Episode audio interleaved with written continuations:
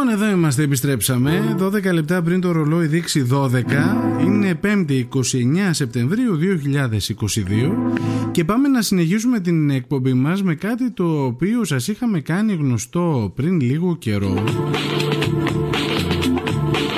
Αλλά νομίζω ότι θα πρέπει έτσι να σας δώσουμε περισσότερες πληροφορίες γιατί ε, αξίζει τον κόπο έχω την αίσθηση.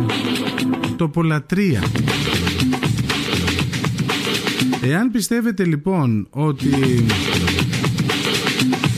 μπορείτε με τρεις φωτογραφίες ακόμα και με το κινητό σας να πείσετε μια επιτροπή δημιουργών ότι η αγάπη σας προβάλλει πιστικότερα καλύτερα και με πιο εντυπωσιακό τρόπο τη Λίμνο τότε έχετε πολλές πιθανότητες να είστε εκείνος ή εκείνη που θα κληθεί να δημιουργήσει δηλαδή να γράψει ένα πλήρες σενάριο για ένα πρόμο διαφημιστικό στα πλαίσια της τοπολατρίας.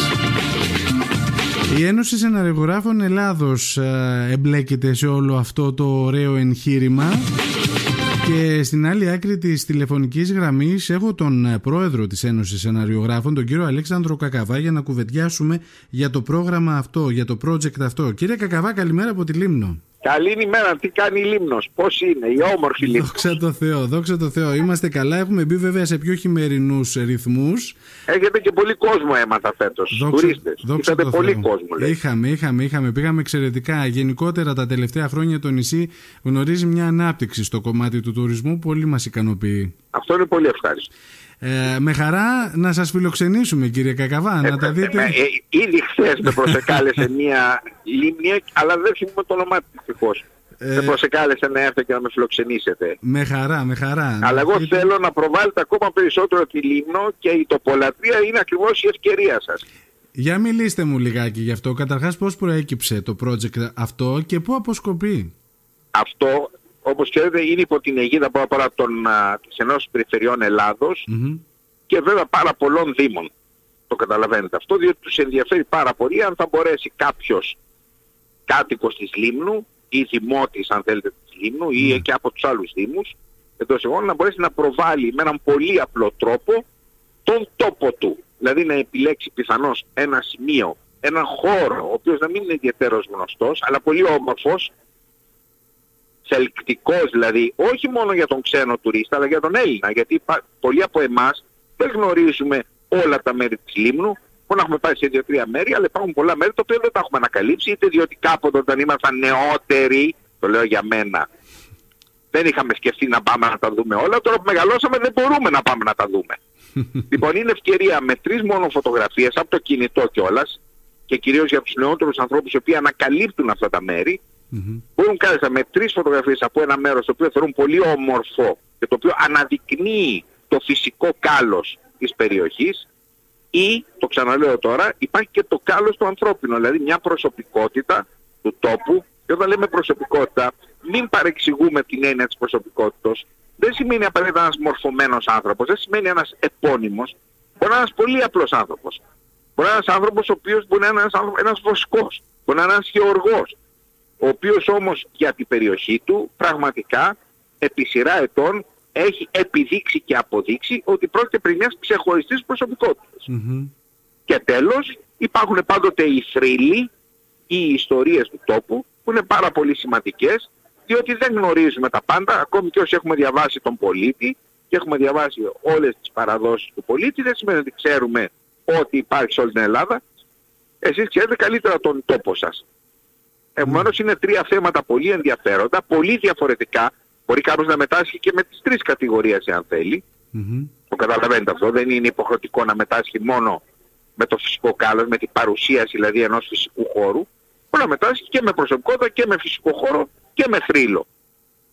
Mm-hmm. Και αυτό το πράγμα θα μετατραπεί σε σενάριο, με, θα αμυφθεί για να μετατραπεί σε σενάριο και θα μετατραπεί επίσης και σε demo. Demo αποκαλούμε τότε demonstration. Είναι από το μια μορφή διαφήμισης και προβολής του τόπου, του θέματος Μάλιστα. γενικότερα. Αυτό το οποίο θα γίνει πάλι παραγωγή της Ένωσης Σεναριογράφων. Εμείς θα καταβάλουμε δηλαδή το κόστος. Είναι ένα, ε, ένα σε κάθε κατηγορία ο, Ένα σε κάθε κατηγορία, ναι.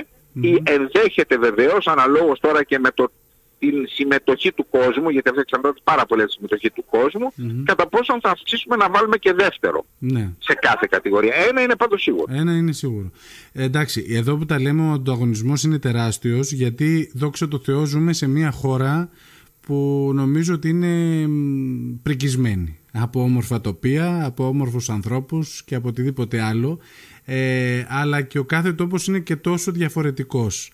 Επομένως ε, είναι ωραίο ακόμα και η συμμετοχή έτσι δεν είναι κύριε Κακαβά; Βεβαίως, αλλά υπενθυμίζω και ο λόγος επειδή με ρωτήσατε πώς ενεπνεύσει την τιτοπολατρία, Μμμ. είχαμε μια ιδέα, για τον κεβέδον του Θανάσου του Σκουρμπέλου ιδέα, και είχαμε κάνει τους μονολόγους επισκηνής, τους πρωτότυπους μονολόγους επισκηνής. Ο οποίος ήταν ένας πανελλήνιος διαγωνισμός, ο οποίος ειλικρινώς μας εξέπλησε, μας εξέπληξε πραγματικά, διότι συμμετέσχουν 167 άνθρωποι, δημιουργοί και ηθοποιοί από όλη την Ελλάδα.